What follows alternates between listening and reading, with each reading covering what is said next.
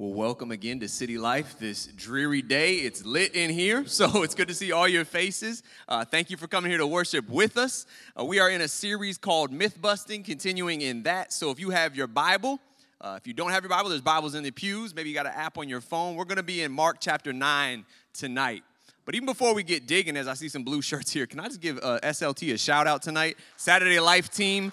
Uh, most of us didn't want to walk to our car in this, and they were out there putting out the signage, doing all that, opening up the trailer in this cold rain, right? And uh, so thank you guys. Hopefully you thank them every week, but but thank them, take them out to Tijuana Flats and buy them dinner this week. So thank you guys. And if you've been coming for some time and you're thinking, man, I'd, I'd love to get involved. Maybe you got a specific talent. Maybe you play an instrument. Maybe you know stuff about tech, but maybe just like, I, I want to get plugged in. That's a great way to get involved. Is Anthony in here?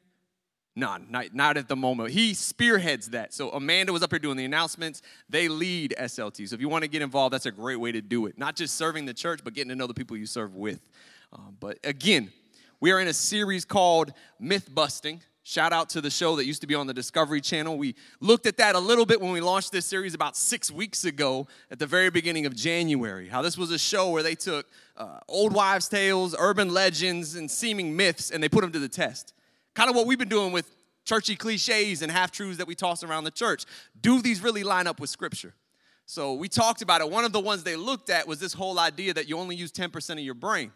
If you could only unlock the other 90%, you probably would turn into a superhero or unlock the life that you've always wanted to live. But they found that that's a myth. Many people have found that that's a myth, that you only use 10%. So if you've been hoping for that better life by unlocking the other 90%, sorry to be Debbie Downer tonight. But we've been talking about how the true issue is not the percentage of the brain that we're using, but, but so often the issue is the percentage of our brain that's taken up, up by half truths and misconceptions that lead us to, to, to take missteps and be misled. But maybe you're not so much a Discovery Channel person. Maybe you're a little more HGTV. Anybody here watch HGTV? My wife Steph, she, she likes Discovery Channel, but she loves HGTV. Anybody, anybody in here watch Fixer Upper when that was on? Right? Last episode was what, a little less than a year ago. Right? So Steph loved that show. And uh, what was it? Chip. Chip Gaines always talked about demo day. Got excited for demo day. And I share that because when it comes to discipleship, especially in the modern church, where we've talked about this copy and paste theology, where so much of it is made up of word on the street rather than the word of God, a lot of times we need to blast before we build have a nice little demo day. So this sermon series is kind of like a, a demo month, demo couple months, where we're, we're trying to tear down the half truths that get in the way of the full truth that Jesus said, hey, when you grasp the full truth, it'll set you free. It's that open floor plan for your life that you've always wanted. So we're tearing down those half truths. But the verse at the heart of the series that sparked the whole study is Galatians chapter 5, verse 9. It says in the Amplified Version that a little leaven, a slight inclination to error, leavens the whole batch. It perverts the concept of faith and misleads the church. So we've been asking, in light of this verse and in light of this idea, how many of our missteps in life are because we're being misled by misconceptions?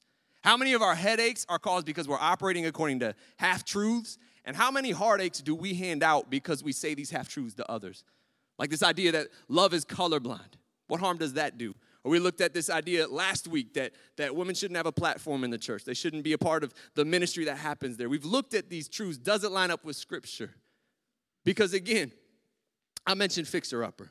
Some of you may still be hashtag too soon because you're still mourning the loss that happened less than a year ago of the, the show. I think she probably used up the last bit of shiplap on the planet because I don't I didn't watch every show, but it seemed like every time I sat down with Steph, she was throwing shiplap up.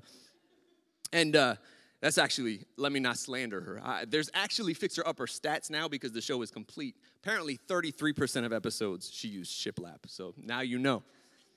But the stat I wanted to look at tonight is 50% of these episodes, right, they had to call the client because the clients start with a budget. It's like all these HGTV shows, it's like the memes you see. I, I hang bananas in my garage and help cats, and my budget's five million, right? you just, it's wild. But the, the budget is, is half the time is it's not enough. So they've got to call the client mid-show. This is like the money uh, plot twist in these HGV TV, HGTV shows.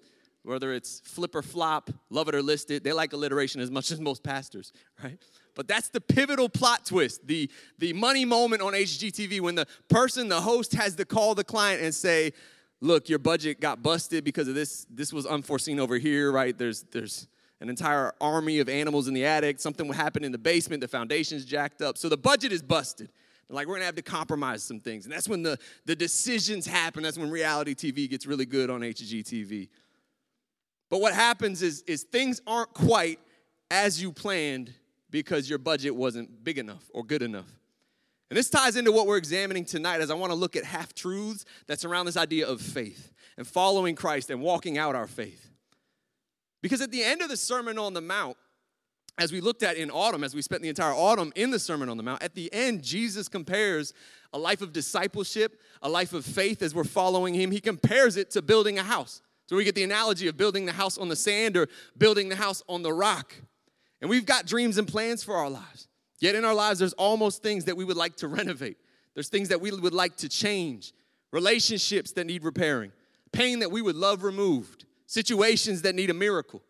Our house needs a renovation and a touch from God.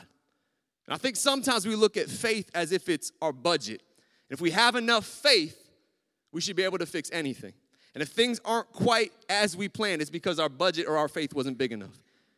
If you could have a name it, claim it, doubt free, certain, count it as done faith, then you are able to fix anything.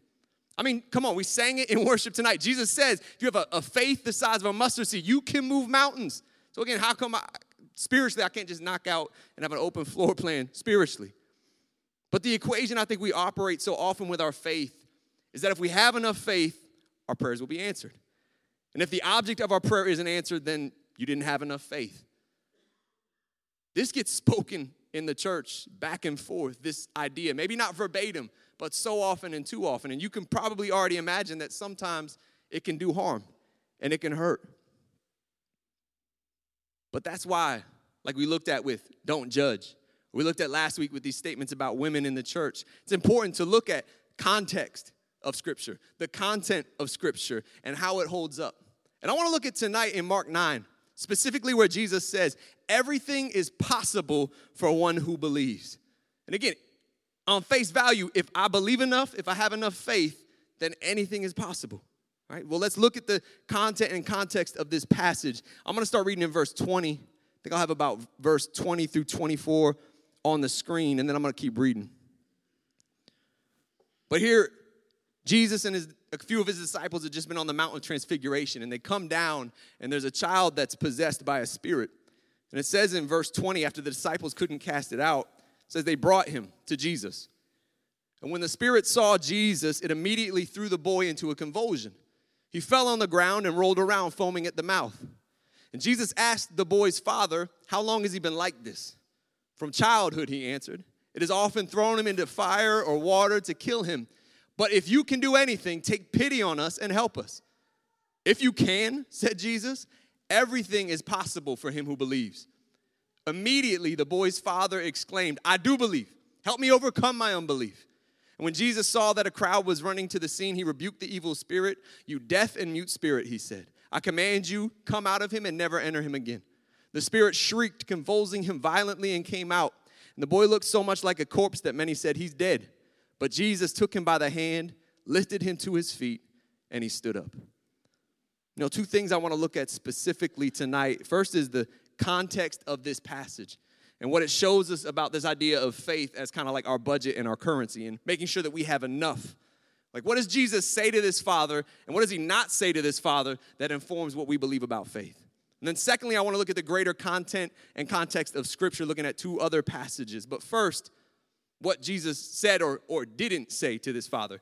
Because can you imagine if he said the churchy cliche we often do to each other? He just said, God never gives you more than you can bear, pats the father on the shoulder, and walks away.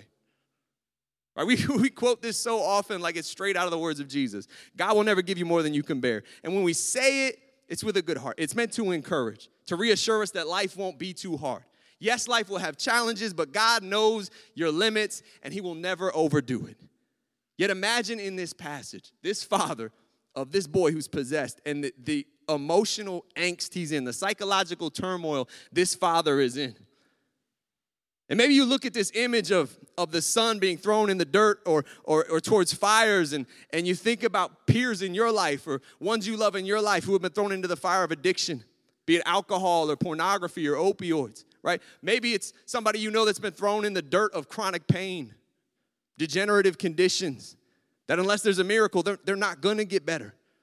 Wrestling with that reality often feels like more than we can bear. And so when people say this, it often doesn't land as they want it to.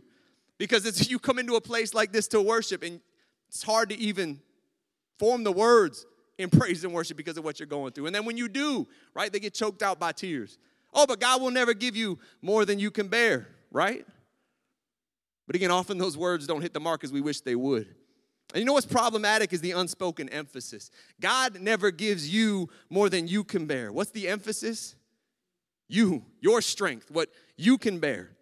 And I think we have this picture of what a strong faith looks like. And that a strong faith stays positive in the face of panic. It masters positive thinking. It can picture positive outcomes no matter what. And again, if you have this, this, this doubt free certainty, count it as done faith, then you can ask for anything and it will be given to you. We act like God's reputation sometimes is contingent on our ability to look like we're holding it all together in public when in private, we're not there. But we think, oh, that's what a strong faith looks like. That's, that's what strong faith is. But here in this passage in Mark chapter 9, that's not what this father does. This father doesn't fake his trust. He doesn't put on a strong face or a facade of strength to come to Jesus. He comes to Christ and he says, basically, I believe you can do this, but I'm, I'm not certain of it. He's shook. He comes in his spiritual brokenness and poverty and takes what little faith he has, but what he does is important. He attaches it to Christ. You know, when we have this picture of, of that being a strong faith, just having being able to picture positive outcomes no matter what, and, and, and the strength of our faith, and measuring how strong is my faith, ultimately we can step into this trap where we put faith in our faith rather than faith in Jesus. You know, Chris didn't know what I was preaching on tonight, but in worship, to pause and say, hey, let's focus on the cross. Let's focus on the work of Jesus Christ because that's where we place our faith, and that's what saves us. Not the strength of your faith or how you would assess where your faith is at. It's the object of your faith that saves you. You know, D.L. Moody, the theologian, once described three kinds of faith, and I'll never forget them. There's struggling faith. He compared that to somebody just out in the ocean, treading water, desperate sur- for survival, but they haven't given up. then there's clinging faith, where you got a hold of something that's, that's giving you hope. Like you're, you're holding on to the edge of that boat and you're holding on for dear life. And then there's resting faith, where you're in the boat and you're at rest in your faith and you're able to pull others in and help others. Now, in life, you'll probably experience all three. You might drift between all three as, as life come at, comes at you and sometimes hits you with curveballs. But what we need to remember is again, it's not the strength of our faith that saves us, it's the object of our faith. If you're out floating in the middle of the ocean, you might have a lot of faith and a very tight grip on a really heavy rock. That's not gonna help you. But if you have a weak, white knuckled grip on something that, that, that can save you, like a boat or a ship, that will save you. Again, it's not, the, it's not the, the strength of your faith that saves you, it is the object of your faith. Jesus Christ, the work of the cross, the redemption that comes through the empty grave, and the grace and mercy that we receive through that. It's truly what saves us Jesus and Jesus alone. Now, what does this mean in terms of what we're talking about? It means that the good news isn't that God doesn't give you more than you can bear. The good news is that He won't give you more than He can handle or He can bear. And just to get straight to the point, this phrase, everything is possible for the one who believes, it's not a blank check that turns God into a genie or your spiritual Chip and Joanna Gaines that can just renovate whatever you want and fix anything and fix everything. Everything is possible to the one who believes because he puts no limits on God's strength. He's got faith in God's strength, his almighty sovereignty, and even if, like Shadrach, Meshach, and Abednego, even if he doesn't, we still have faith and we still put our faith in his strength. Just a reminder to, to make his strength the object of your faith. Make Jesus Christ the object of your faith, not the strength of your faith. Because again, when we get this picture of, of a strong faith being what we've talked about, we can begin to think that weakness is the opposite of faith. But weakness is not what you and I should be afraid of. Listen, weakness is not what we should be afraid of, it's our delusion of strength. This idea that we've got it all together, right? I'm master of my fate the end of last year, many of you know, Steph had not one but two brain surgeries. The one in November was scheduled. The one a month after wasn't scheduled, came out of nowhere. So we were in the hospital for weeks and weeks, right? And the thing I realized sitting in this hospital for most of the end of last year was just how little I control in life. Like, I think I've got this delusion of how much I control in my life, But man, something like that hits, and you're like, no, I really don't control a whole lot. Somebody commented uh, recently, you're drawing a lot more. I'm like, yeah, that's one thing in my life I can control. I control the pen, I control the outcome. And even then, sometimes Raj sneaks his arm up. Like, I don't see him coming. I gotta keep up, I gotta focus on what I'm drawing, but I gotta keep my eye out for him because he'll grab the arm, yank the pen, and it's like, oh, come on. So I don't even, I don't even control that when you think about it. But when we were, it sounds morbid, but when we were in the hospital, especially the second time, just wrestling with this idea of suffering and reading about it, listening to other people's testimonies about walking through suffering with God. And there was a gentleman who his kidneys failed him. So he had surgery after surgery after surgery for years. And what struck him more than anything else as he walked through this was just how much of his faith, or what he called his faith in God, was really a faith in his ability, his physical health, and that he could get stuff done. And when that was stripped from him, when he became weak, he realized just how little faith he truly had in God. And it made him reassess everything. But you think about it, our good health so often feeds our self reliance and this feel like I got things under control rather than our gratitude and our worship. But every once in a while, weakness or suffering comes and knocks over our self reliance. But here's what's beautiful weakness isn't a dead end, right? It's a doorway. It's an opportunity to take the faith that we've maybe placed in ourselves our reliance in ourselves and our abilities and to put it in the one who's truly strong again, to put it back in Jesus Christ. It's how Paul could say in, in Second Corinthians that he boasts in his weakness because God's power works best in weakness. It's in weakness that you come to know a strength you've never known before because you come to know God. Not to mention an entire sermon that could be preached on. You look at the New Testament in James and, and, Corinthians, where it talks about the work God does in us when we go through trials and suffering, the ways we grow and become stronger. But I, I look at this picture of strong faith because I think sometimes we expect the answer, answer, answer, answer to our prayers and to our faith filled prayers to be the situation that would bring safety and comfort. But I think sometimes when God answers our prayer, it's not what we would think because the very situation that reveals our weakness can reattach us to his strength again. And sometimes it doesn't look like we would want it to look. But you know what? What else Jesus doesn't say to the Father? He doesn't say, God won't give you more than you can bear. But the Father also comes to Jesus and basically says, Look, I believe, but I'm struggling in this unbelief. And Jesus kind of kind of snaps at him, right? He's like, If you can, then help us. And Jesus like, If I can. You know who you're talking to? I'm Jesus of Nazareth. See all my followers? You know who I am? Come back when you have a little more faith, right? Go work on your faith and come back when you got enough for me to work what I need to work in your life. Only he doesn't say that. It's not like the call in the middle of the Fixer Upper episode where he's like, there's an issue with your budget. Uh, you're going to have to adjust your expectations. No, he, he heals the son while the father's still struggling with doubts and struggling with unbelief. You know, another flawed equa- equation that we operate from is that either, either you're running in faith and you got it made or you're stuck in unbelief.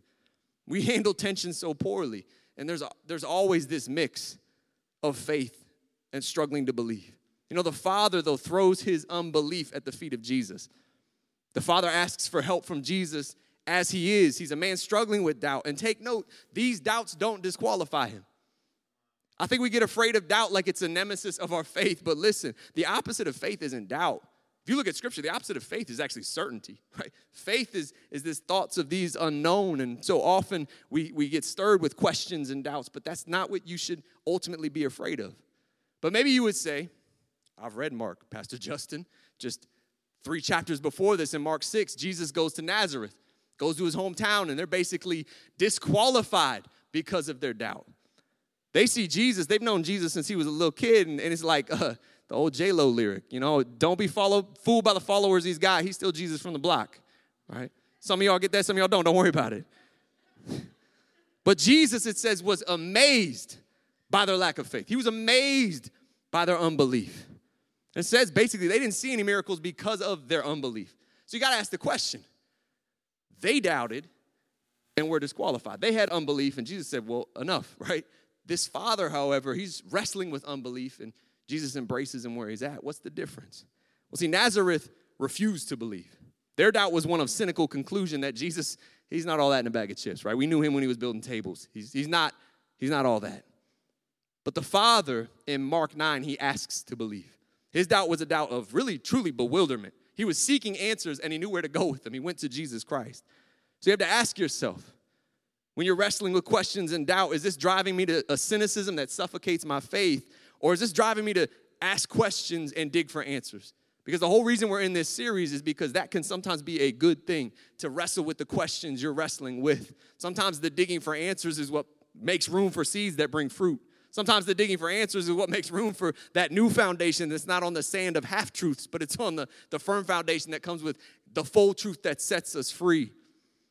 See, the Father, in, in coming to Jesus in unbelief and, and struggling with doubt, he's not rebelling against God, not running against, running away from him, he's actually running to him. He's turning to Jesus, crying out in his confusion. You know, the, the poet Khalil Gibran, he's a, a Syrian born poet, once wrote that doubt is a pain too lonely to know that faith is his twin brother. See, both faith and doubt are birthed by and related to what we don't see, the unseen. And so often, faith can take our doubt and give it reverence, and doubt, when properly wrestled with, can actually make our faith stronger. So often, again, we see faith as dangerous and kind of keep it at a distance. And I think, honestly, part of it's the, the fault of leaders of a church like myself who, are, who never want to say, I don't know or I don't understand that, or I'll get back to you. Right? There's a truth that God stumps me every day. Right? There's a yes, you want to get to a, a place of revelation and knowledge and following Him, but God is eternal and infinite. Trying to understand him fully is like trying to get to the end of a road that never ends, right? We're never gonna fully understand God, and it's almost like he sets it up this way. Because in scripture, he only reveals but so much of himself. He's bigger than any formula or something that we could package and put a bow on. Augustine, right, he once said, if you can comprehend it, it's not God. The ancient theologian Augustine, he said, if you can comprehend it, it's not God. You know, if you've never, like if you would look at your, your, your faith walk and say, yeah, I've never wrestled with doubt, you've probably only gone surface level in your faith. You know, God won't always make sense to you.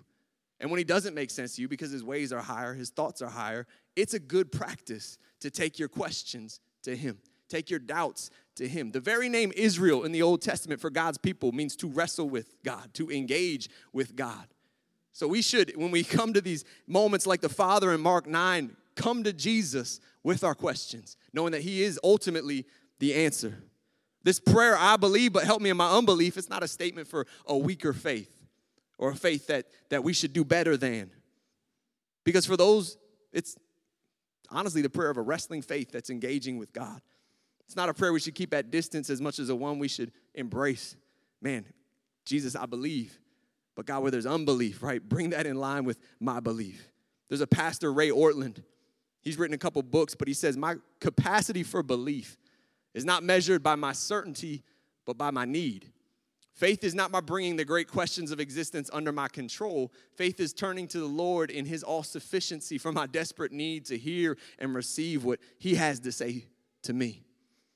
Faith is, is turning to the Lord, it's being focused on the Lord, right? Regardless of whether your faith would seem paralyzed by weakness or, or doubt wants to mute your faith, but man, faith is turning to the Lord, focused on the Lord, not paralyzed by my weakness, not silenced by my doubts.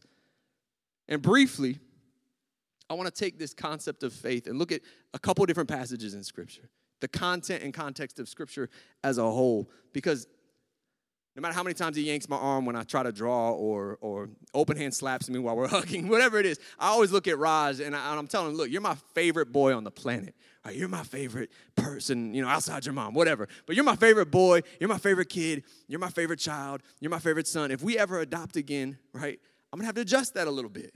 Parenting 101 when you got more than one kid is you never admit favoritism, right? So, so all of a sudden he might stop hearing that. I don't know if that'll traumatize him. I don't. Maybe I should talk to somebody, figure that out. Might have to start early or stop early.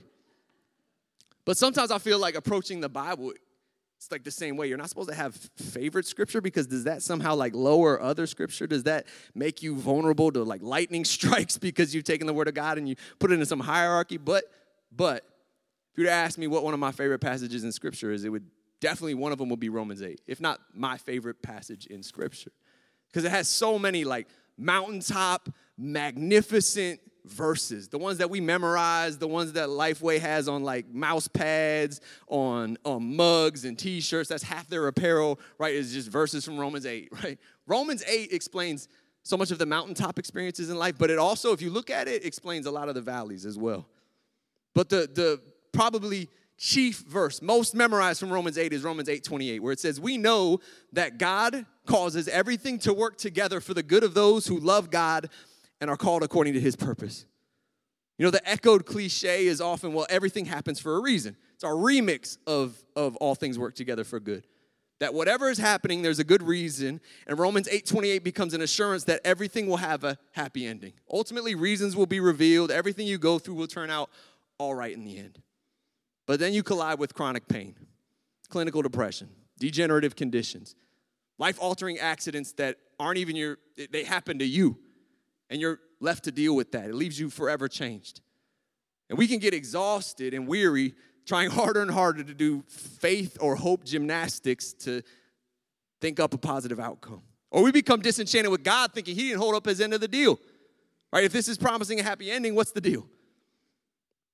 But it also if you keep reading Romans 8, especially the verses right after this, where it talks about the, the good of those who love God, verses 29 and verses 30 right after this talk about our redemption, talks about our eternal security. Nothing that happens in life can intercept that.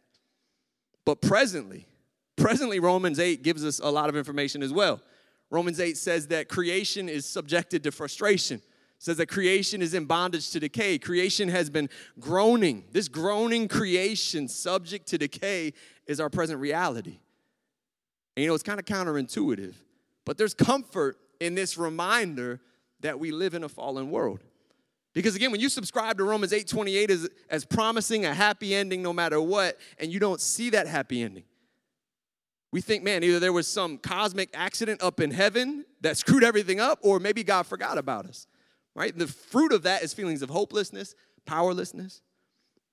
But our present reality is a groaning creation subject to decay. That's why nowhere in Scripture does suffering seem to take God or the Bible by surprise. Scripture prepares us to be ready for the things we'll face, not so that we'll live in fear, but so that we can meet life's groans with faith. Meet it right in the face with faith. We have to stop pretending that faith makes life easier and fixes every problem. Your faith doesn't make life easier, but it attaches you to what's stronger. Ultimately, it makes you stronger because you're attached to Jesus Christ. You think about other verses we memorize in Romans 8, like, we're more than conquerors through him that loved us. What does that verse imply? There's gonna be things that we have to conquer. You don't conquer comfort, right? You don't conquer your sofa. No, you conquer pain, problem, and issues, right? Faith isn't, again, to help you avoid all of life's problems, but it helps you overcome them and conquer them through Jesus Christ, who conquered sin and death on the cross. So, how much more can he not help us? But he still faced sin and death. Or, or another one, nothing can separate us from his love. What does that suggest? When you look at the verses right before it, there are things in life that may make us feel like we're separated from his love.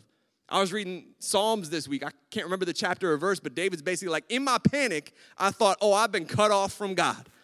But then in that psalm, he remembers, no, actually, nothing can separate me from God. But this verse, nothing can separate you from his love, indicates that there will be things in life that might make you feel like you've been separated from his love. See, the hope we need, it's not found in trying to solve the mystery of suffering but running to Jesus and knowing that nothing can separate us from his love, his presence, his promises. Another chapter might not be my favorite in scripture, probably in like my top five. I'll work this out. I'll get this back to you. Maybe I'll post it somewhere, right? My top five scriptures, all right? Hebrews 11 will be on there too. It's the hall of faith, what some people call it. It's like the hall of fame for people of faith in scripture. It starts in Hebrews 11:1. 1. It gives us this definition of faith and then it begins to look at people who walked in faith in their life. And reading the first half of the chapter is like wind being blown into your sails when it comes to faith. You just read example of example of God moving in these people's lives and it can paint this picture of the Christian life as one of triumph and confidence. But you know, Hebrews 11 deals with the equation we often operate with that hey, if I do the right thing in good faith, then God won't let anything bad happen to me in this life. Right? If God brings you to it, He'll bring you through it. But if you look at Hebrews 11 and you look at just life, faith leads many not off of, but onto a path of suffering. Look at the early church and the persecution they faced. Or look at the church outside of America today that's persecuted for their faith. And the author of Hebrews doesn't sweep this reality under the rug. After going through a who's who of faithful living through scripture, he takes a turn. It's in verse, I think, 35. Yeah, verse 35, where literally in verse 35, I think he's like, Mothers have seen their children raised. And then he says, But others were tortured, refusing to turn from God in order to be set free. They placed their hope in a better life after the resurrection. Some were jeered at, others, their backs were cut open with whips, others were chained in prison, some died by stoning, some were sawed in half, and others were killed with the sword. You don't read this to your kids before they go to bed. Some went about wearing skins of sheep and goats, destitute and oppressed and mistreated. They were too good for this world, wandering over deserts and mountains, hiding in caves and holes in the ground. Hebrews 11 doesn't say, oh, they faced all this because they didn't have enough faith. No, Hebrews 11 is commending them for their faith. But what did their faith look like? Their faith was placed in a hope or in a better life after the resurrection. You know, I think that's the gift of suffering. It's the gift of when life hits you with a curveball. It reminds us that this world and all its groaning, it's not our final home. Because when you live with a here and now mentality focused on this life, you want this life to be as predictable and pleasurable as possible. And it becomes jarring and disorienting when we're reminded again no, we're part of a groaning creation bound to decay. But where Romans 8 reminds us of our present reality and it fortifies our faith, Hebrews 11 reminds us of our coming hope that can fuel our faith. Listen, are we called in this life to build God's church and usher in his kingdom and share the good news of the gospel of Jesus Christ and be dispensers of grace in this region, in this zip code? Absolutely. That's our calling we see again and again in scripture. Yet, as we do that, creation is still gonna need renewal and redemption. That's not gonna come until Jesus Christ returns and he resurrects all of it. But you know what's powerful in Mark 9, again, to return to that text, is that when it talks about the Son being raised up by Jesus and it says he rises up, Mark uses the same language in this passage as he does about the resurrection. When it says Christ is risen and resurrected, he uses the same words that he uses here, saying that essentially Jesus took him by the hand and raised him up and he arose. You know, after Hebrews 11, it goes through all these people the ones that saw God's hand move in mighty ways and the ones that saw suffering and it says in Hebrews 12, verse 1, that we're surrounded by this cloud of witnesses because every one of them, regardless of what they saw in this life, they tasted resurrection. They're in heaven, right? That eternal security that couldn't be snatched away. And they're watching us. But you know, there's one witness that's key amongst all of them, that's Jesus Christ, right? Who died and rose, and he too is watching in love. Hebrews 11 reminds us that sometimes instead of God delivering us from our trials, he joins us in them. And that doesn't mean that God won't do things on our behalf in this world. That doesn't mean that God isn't a God of healing. That doesn't believe that God isn't a God that can work miracles today. that doesn't mean that we forsake the verse in Psalms that I believe that I'll see the goodness of God in the land of the living. It doesn't change that, but it just means that full deliverance and redemption, resurrection, it's not going to happen in this life. And when you can grasp this, no longer does suffering sucker punch your faith, it just pushes your faith back towards its final destination, eternity. So, as suffering or just a hard twist or turn in your life replace the lens of faith and eternity with a lens of fear, or maybe a doubt that, that paralyzes, or anything like that. Maybe you're at a place where you'd be like, Yeah, Jesus, I believe, but man, help me in my unbelief because I'm struggling. And I just practically, you know, we talked before when you ask in prayer, be prepared to act, right? There's there's faith, but then there's faith with works. And if you feel like you're in a place where, man, I need help in my unbelief, three very practical steps you can take. First, God's word. Romans says faith comes by hearing what? The word of God. You don't have to wait for somebody to say it to you. You can open it up and read it. Don't be a statistic. The statistic we've been talking about eh, that 82% of the church doesn't open their Bible outside of the weekend, right? When a pastor opens it in front of them. 82% never opens it at all. But if we base our faith and beliefs on truth, we should saturate ourselves with that truth. Secondly, though, prayer. Right? Prayer, during prayer, I recognize that I'm dependent on someone greater than me. I need someone. I'm not self sufficient. Prayer reminds me that I'm weak, so I tap into God's strength. And when the disciples ask why they couldn't cast out this demon, no doubt they're looking for the right phrase, the right words, the right action. What did we do wrong in that moment? And Jesus says this kind can only come out by prayer. Some people, there's some manuscripts that say prayer and fasting, so they, they point to fasting. But Jesus said, hey, when the bridegroom's here, it's fitting that you're not fasting, right? So I, he's pointing to prayer. The key is prayer. But I don't think it was the prayer in the moment. Jesus kind of just addresses the demon, tells him, hey, get out of here, Buster. He doesn't have like a, a, a prayer or, or something that you would imitate in that moment. And I think that's key because the disciples want technique. God, when it comes to prayer, He wants your time. Right? When I think about people who have mastered prayer, it's not people that, man, they pray in the King James Version or they've got like these locked in prayers.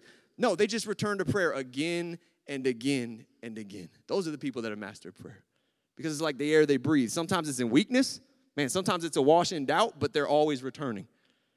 Sometimes we're looking for technique, but our Father, man, you can pray that in seconds. It's not flowery, yet God wants our time to come back to Him again and again.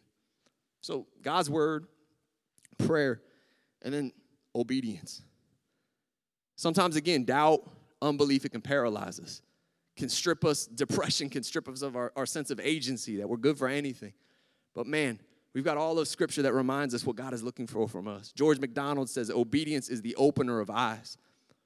I think that faith is more to do with obedience than we often make of it. Because in the end, what matters isn't how many doubts we had. In the end, what matters isn't whether we felt weak or strong in the moment we moved forward, but did we move forward in obedience? You know, if I could have the worship team come up, again, as I was reading in, in that hospital for that second surgery there for another like week and a half, I just turned to First Peter. Because in First Peter, Peter is writing to the church that's suffering. He's writing to a church that was being violently persecuted. And you might expect, you know, that no doubt they felt weak. No doubt they had doubts. They were probably a little shook. And if they bought the half truth that enough faith would fix any and everything, they would have crumbled. Satan would mock their belief and attack the character of God that, hey, he promised a happy ending. What's happening now? But Peter's letter, you read First Peter to the persecuted, suffering church, it reads like marching orders. A call to obey and pursue God's promises, even in the midst of their mess. He's telling them, look, your response and your actions shouldn't be based on what you're suffering, but it should be based on who you are in Jesus Christ, who you are in the midst of it. He's looking to restore their sense of identity, which restores their sense of agency. So as we're going to go back into worship, but just questions as we go into worship and we're worshiping God and we have a moment for prayer is just ask these questions. Man, has suffering tried to rob you of your identity? Has suffering tried to rob you of your hope, your enthusiasm, has life in the way it's been for the past bit almost caused you or tempted you to confess that you're forsaken? Has doubt paralyzed you? Again, it's like those funhouse mirrors. It can change the way we see God or the way he, we think He sees us. But as we go back into worship, if you would say yes to any of those questions, man, offer it up to God. Come to Jesus and say, Jesus, I believe, but help me in my unbelief. And if you need prayer, we got people in the back that'll pray for you. I would love to pray for you. Maybe for you tonight, you you would, like the Father, come to God as you are and say, I believe and help me in my unbelief. And it would be the first time ever. Because for so long, you've thought that you had to fix yourself. You have to get your faith to a certain level before Christ can save you. No, you come just like that Father, as you are right now, and attach your hope and attach your life to Jesus Christ and the work of the cross, and that changes you. Don't wait to change yourself to come to Jesus. Come to Jesus, let Him change you. But for all of us tonight, no matter where we're at, if we could stand, we're going to go back into worship. But I want to pray. Jesus, I thank you that this picture we get of the Father in Mark 9 God, it's one that we can walk in. I thank you that you didn't say to him, I come back when you believe a little more, you fully realize who I am. No, you met him where he was at. Thank you, as it promises in James, that when we draw near to you, no matter, it doesn't say what condition we're in, but when we draw near to you, you draw near to us. God, I pray that you would meet us here tonight as we are. As we're wrestling with this or that, I pray that we would take it to you and with our questions, we would wrestle and engage with you. Jesus, I thank you that we can put our faith and our hope in the cross, in the work that you did that is the same yesterday, today, and forever, that never changes. And tonight we worship you. We praise you for it. God, we enter into your presence again and, and say, just meet us here. Holy Spirit, do a work in our hearts and a work in our minds. Silence the lies of the enemy, the half truths of the enemy that would try to rob us of the freedom we have in you. Jesus, help us to truly lay hold of the truth that sets us free. Let that fuel our faith and our hope in Jesus' name as we worship.